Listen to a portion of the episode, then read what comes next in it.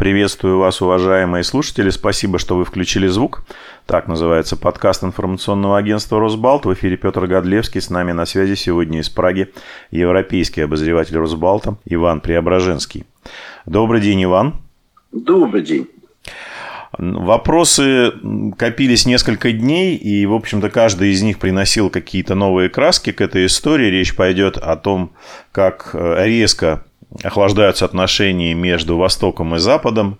Буквально вспоминаются советские газеты или американские газеты 80-х годов, 70-х, холодная война, угроза с Востока, агрессивная политика Запада. 21 сентября выступал господин Помпео по поводу ситуации вокруг отравления Навального, говорил о необходимости создания своеобразной коалиции против России. Идут постоянные э, заявления в адрес Лукашенко в связи с э, фальсификацией выборов и подавлением протестов. И, в общем, все это э, превращается уже в совершенно какую-то новую историю. Честно говоря, такое вспоминается только вот в связи с событиями вокруг Крыма. И то как-то, мне кажется, может быть, просто время прошло, а может быть, не было такого накала когда речь шла о заморозке практически всех проектов, и даже те политики, которых раньше считали такими латентными союзниками Кремля, сегодня очень резко выражаются в адрес официальной Москвы. А, вот на ваш взгляд, это все-таки э, ритуальные заклинания очередные, о которых могут забыть э, на фоне каких-то экономических выгод? Или это уже такой глобальный кризис взаимоотношения условного Запада и теперь уже условного Востока, Минска и Москвы? Я думаю, что это скорее очередной этап достаточно глобального кризиса, который тянется уже много лет и начался как минимум с Крыма. В реальности сложности начались гораздо раньше, но, скажем так, Запад стремится наказывать Москву за так называемые, с его точки зрения, неконвенциональные действия. То есть э, всегда надо разделять, условно говоря, Шпионаж, ну шпионят все и за всеми. Гибридные войны на чужой территории. В принципе, гибридные войны на чужой территории ведут многие крупные страны. Тут вопрос в том, что в момент Крыма Россия впервые с послевоенных времен аннексировала часть чужой территории. Нет, с точки зрения России Крым воссоединился с ней. Нет, но Запад смотрит на этот вопрос по-другому. Дальше начались военные действия на территории одного из европейских государств. Это тоже существенно. Нет, речь идет именно о Европе, о близости к Европейскому Союзу. Потом в течение, ну, фактически шести лет ситуация постепенно ухудшалась. Она не улучшалась практически ни на йоту. Зато раздражение в отношении России на Западе накапливалось. Добавилась история со Скрипалями и обвинение в использовании химического оружия. Это же касалось и войны в Сирии, по которой при этом а, Запад вполне себе сотрудничает с Россией. В общем, накопилось значительное количество новых претензий, которые сейчас просто скажем так, единым пакетом выдвигаются в отношении Кремля в связи с обвинениями в отравлении Алексея Навального. Соответственно, я не уверен, что санкции будут сами по себе, именно как экономические санкции, какими-то супер жесткими. Все, что Запад готов был ввести, он, пожалуй, что за последние годы ввел. И к полному закрытию экономического сотрудничества с Россией в основном на Западе все-таки не готовы. А вот что касается, скажем так, психологических особенностей взаимодействия с Москвой, да, они существенно меняются. И совершенно точно люди, которых еще недавно в той же Европе называли путинферштейрами, то есть людьми, которые хорошо понимают и оправдывают Владимира Путина, сейчас говорят о том, что ситуация радикально изменилась, и о каком-то стратегическом партнерстве, то есть партнерстве скорее политическом, партнерстве геополитическом, партнерстве культурном с Россией, скорее всего, на обозримое будущее надо забыть.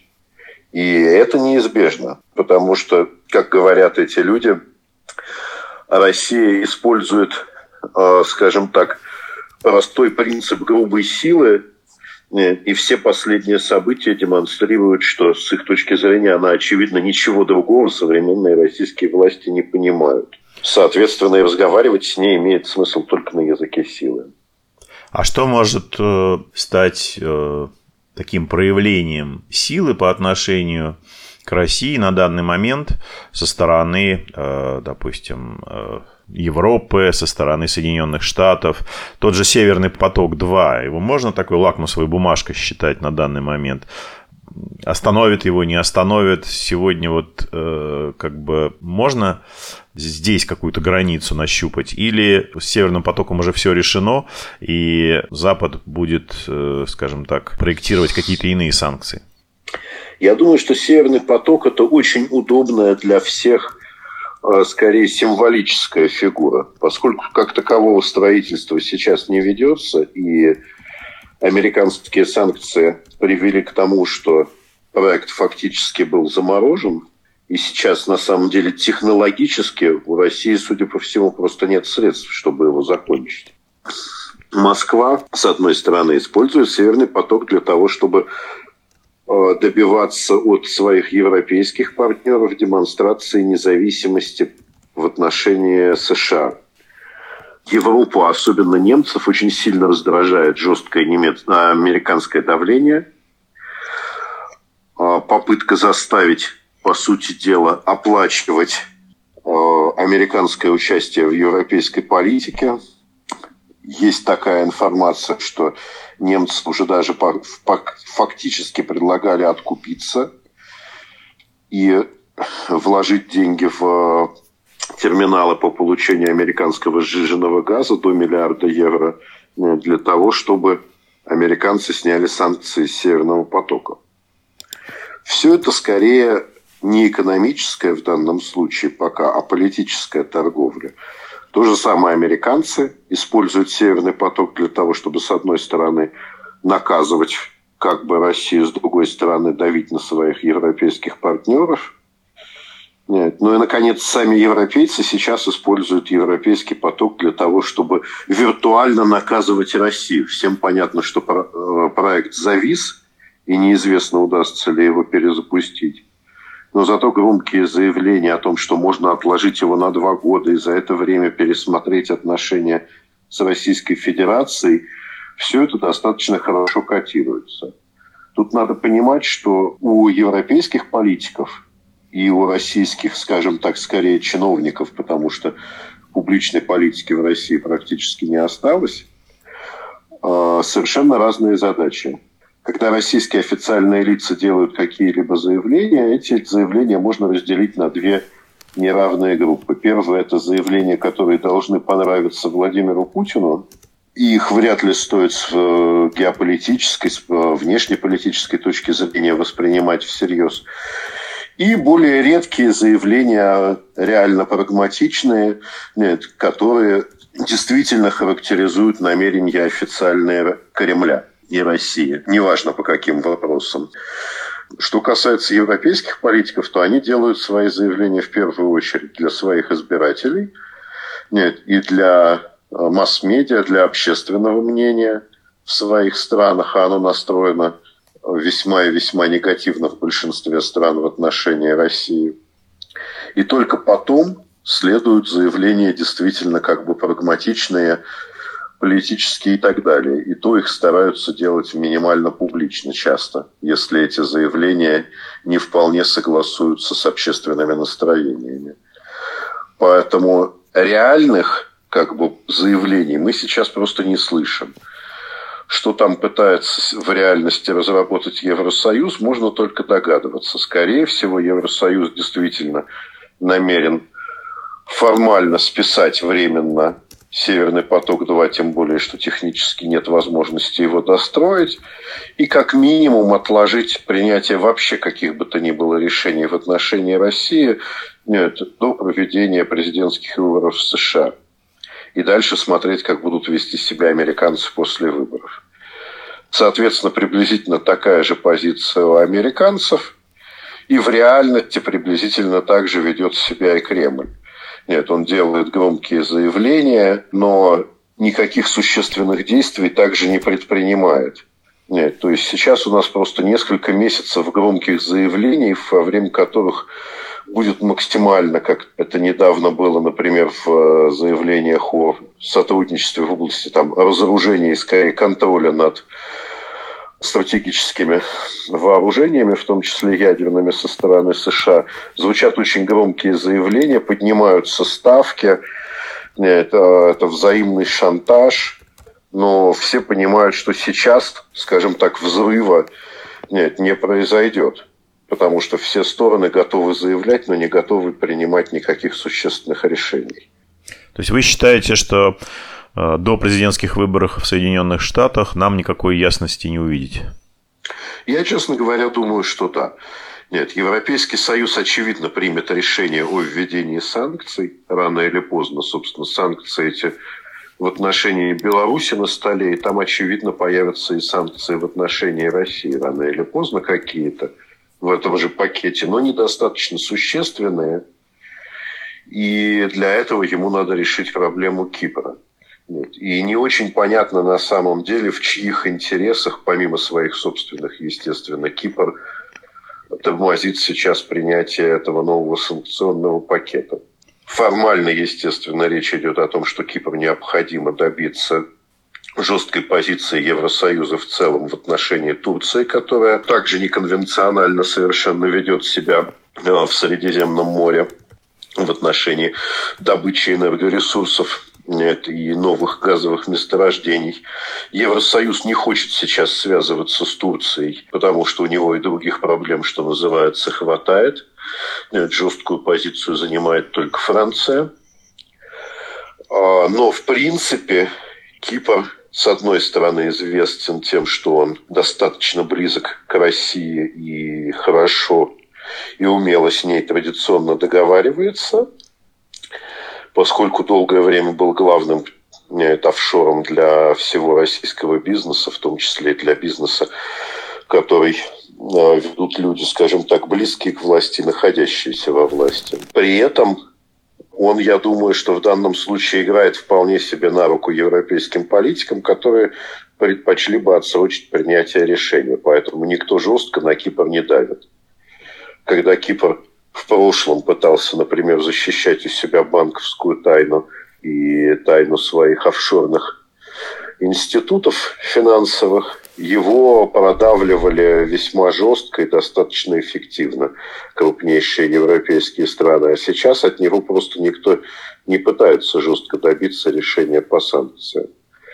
То есть я думаю, что да, ситуацию подвешивают вполне сознательно и достаточно аккуратно.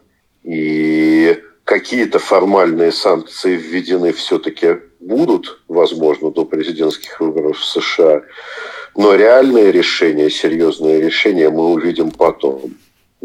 Единственный, кто может сорваться в этой ситуации, это как раз Россия. Потому что решения принимаются очень узким кругом лиц, если не сказать по многим вопросам вообще одним человеком. И тут на 100% прогнозировать нельзя вообще ничего. Иван, а вот в связи с этим вопрос, почему, на ваш взгляд, сегодня а, Москва, официальная Москва, там, устами, например, министра иностранных дел, декларирует такие вещи, которые можно перевести на человеческий язык примерно так. Мы вообще никого не боимся, готовы на любой конфликт, ну, может быть, кроме атомной войны, конечно. И э, мы не собираемся э, вообще доказывать свою правоту по той простой причине, что мы и так правы априори. Вот как вы думаете, о чем свидетельствует такая вот жесткая риторика на сегодняшний день официального Кремля? Ну, я думаю, что она свидетельствует, с одной стороны, о том, что Кремль убежден в том, что никто серьезных санкций, серьезных мер против него сейчас принимать не готов – и можно себе позволить действительно все, что угодно. С другой стороны, а, современные российские власти, и это совершенно правильно, возможно, констатируют европейские политики, перестали быть договороспособными. То есть а, вести переговоры они готовы только с позиции силы. Нет. И как писал в свое время Довлатов, мой компромисс прост, он приползет на коленях и попросит прощения. Вот именно в таком контексте Россия рассматривает возможность любых переговоров. И при этом они убеждены, что и Запад к переговорам абсолютно не готов. То есть, если бы те страны, к которым Москва относится всерьез, не Евросоюз в целом, а, скажем, Германия, нет, отчасти Франция, готовы были вести с ней переговоры, серьезные какие-то относительно глубокие, она бы на них, конечно, пошла. То же самое в еще большей степени касается США. Нет, но Кремль видит, что в реальности он выкинут из большинства международных процессов. Нет, он фактически не участвует в глобальной, скажем так, войне экономической между США и Китаем, которая сейчас главный мировой тренд, и от которого все зависят. Москва, ну разве что как тот Вася из анекдота стоит и грозит своим оружием рядом с Китаем, а китайцы пользуются этим аргументом. Нет, но никакой особенной выгоды от этого она не получает. Соответственно, то же самое а, во всех остальных ситуациях. Сила у Кремля есть, нет, и это, в принципе, все признают. И мериться силой с ним не хочет практически никто, кроме отдельных ситуаций с США, но, скажем так, вынесенных за пределы реальных э, стратегических зон интересов, что Москвы, что э, США. А никаких реальных шагов Кремль не ждет, ни хороших, ни плохих. Вот это вот наиболее точно было бы сказать. Поэтому он ведет себя так, как он в принципе себя в состоянии сейчас вести, вот как будто ничего вообще вокруг не происходит, и он разговаривает сам с собой. Нет, к сожалению, тот стиль, в котором выступает тот же Лавров, нет, это стиль вообще просто кремлевской официальной пропаганды. И он теперь используется везде, в том числе в дипломатии. То есть, как умеют, так и выступают. Да, безусловно, тут э, сложно не согласиться. И последние, конечно, э, выступления, все, что касается и ситуации в Беларуси, и ситуации вокруг отравления Навального, они говорят о том, что как-то арсенал аргументов у нашей официальной дипломатии и наших, э, скажем так, политиков, начиная от президента, наверное, и заканчивая сотрудниками различных пресс-служб и государственных пропагандистов. В общем-то, арсенал у них исчерпан аргументов. Ну что ж, Иван, спасибо большое э, за ваш рассказ, за ваши комментарии, за ваш анализ. Напоминаю слушателям подкаста «Включите звук» информационного агентства «Росбалт», что с нами на связи сегодня из Праги был Иван Преображенский. Спасибо, Иван. Спасибо вам. Да, всего доброго. До свидания. Вы слушали подкаст информационного агентства «Росбалт». Включите звук. Спасибо, что вы сделали это. Напоминаю, на сайте Росбалта круглосуточно доступны новости, комментарии, аналитика, видео, репортажи, обзоры социальных сетей и наши подкасты. Всего доброго и не забывайте включать звук.